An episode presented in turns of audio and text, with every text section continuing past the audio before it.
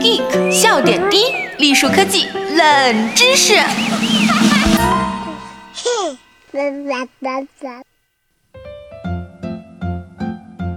亲爱的小伙伴们，大家好，我是本期主播浅草菲菲。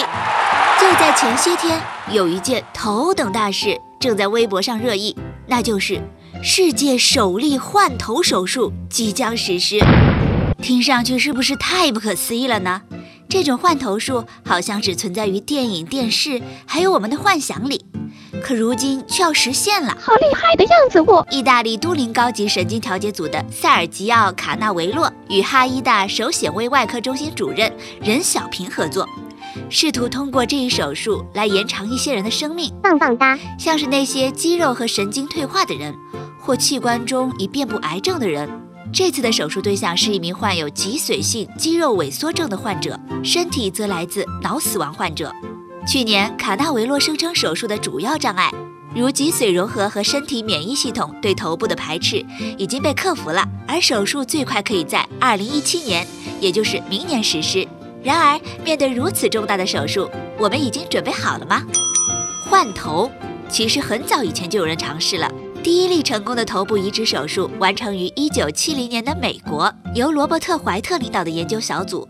将一只猴子的头部移植到了另一只的身上，不过他们并没有试图将头部和身体的脊髓连接起来，所以移植的猴子脑袋无法移动它的新身体，但它可以在人工仪器的辅助下呼吸。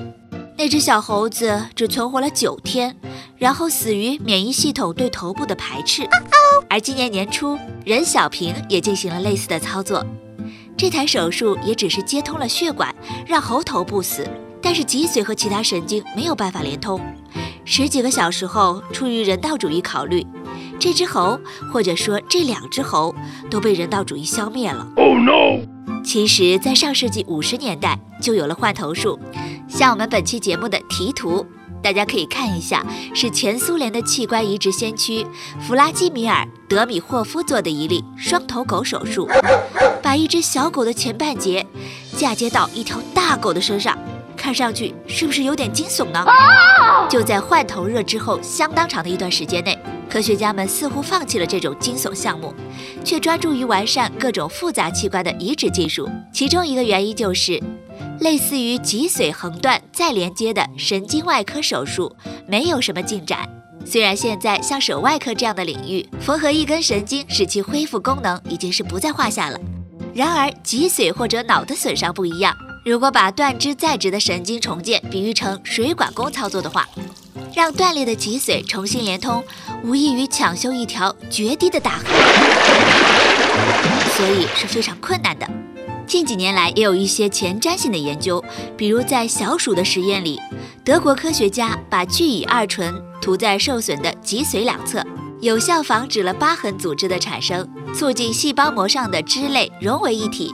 就像热水让意大利面粘在一起那样，聚乙二醇也就是 PEG，倒也不是什么了不起的材料，每款化妆品里几乎都有它。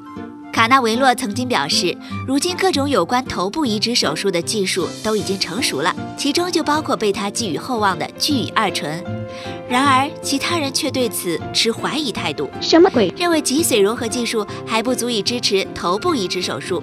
普渡大学麻痹研究中心主任理查德·伯根斯表示，没有任何证据表明，在头部移植手术以后，脊髓和大脑的连接会产生有效的感觉或运动功能。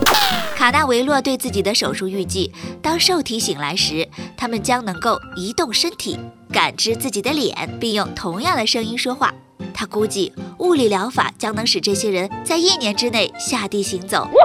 据他所说，已经有若干个人报名，自愿通过手术来获得一个新的身体。哇，真的是奇迹般的存在呀！完美。在探讨完技术的问题，我们来说一说道德层面的问题。进行头部移植手术的另一个障碍是找到一个能批准此类手术的国家，这也是他最终选择与中国人合作的一大原因。他说，真正的障碍在于道德伦理。应该做这种头部移植术吗？显然会有很多人不认同这一手术。还有很多人会问：换了头，我还是我吗？帕特丽夏·斯克里普寇是美国加利萨里纳斯山谷纪念医疗系统的神经学家和生物伦理学家。他表示，许多手术相关的伦理问题取决于你怎么定义人的生命。他说：“我相信一个人的特别之处蕴藏在相对高等的大脑皮层里，但在头部移植术这个例子中，大脑皮层并没有被改变。许多文化相信人是有灵魂的。”而人的灵魂并不局限于大脑，因此这些地方的人们将不会批准这一手术。和许多没有先例的手术一样，人们还会担心滑坡理论：换头手术是否会终将导致人们为了外表美观而交换身体呢？这确实是一个值得讨论的问题。小伙伴们，如果换了是你，你会不会为了让自己更漂亮、更帅而交换身体呢？必须的。唉，想想就有点寒。而外科界对换头术前景持谨慎态度。新科学家杂志采访了许多外科医生，他们很多人都不想对这项目做出评价，或是表示这个项目听起来太古怪了。他们甚至不会认真考虑它，毕竟手术成功的可能性非常的小。一年前接受采访的卡纳维洛对此泰然自若。他说：“这就是为什么我在二零一三年就提到这一想法，好让人们开始谈论它。如果社会不想接受，那么我就不做。就是那么傲娇。但如果仅仅是美国和欧洲不能接受这一手术，那并不意味着手术不可以在别的地方做。那么，就让我们期待世界首例换头术能否成功吧。”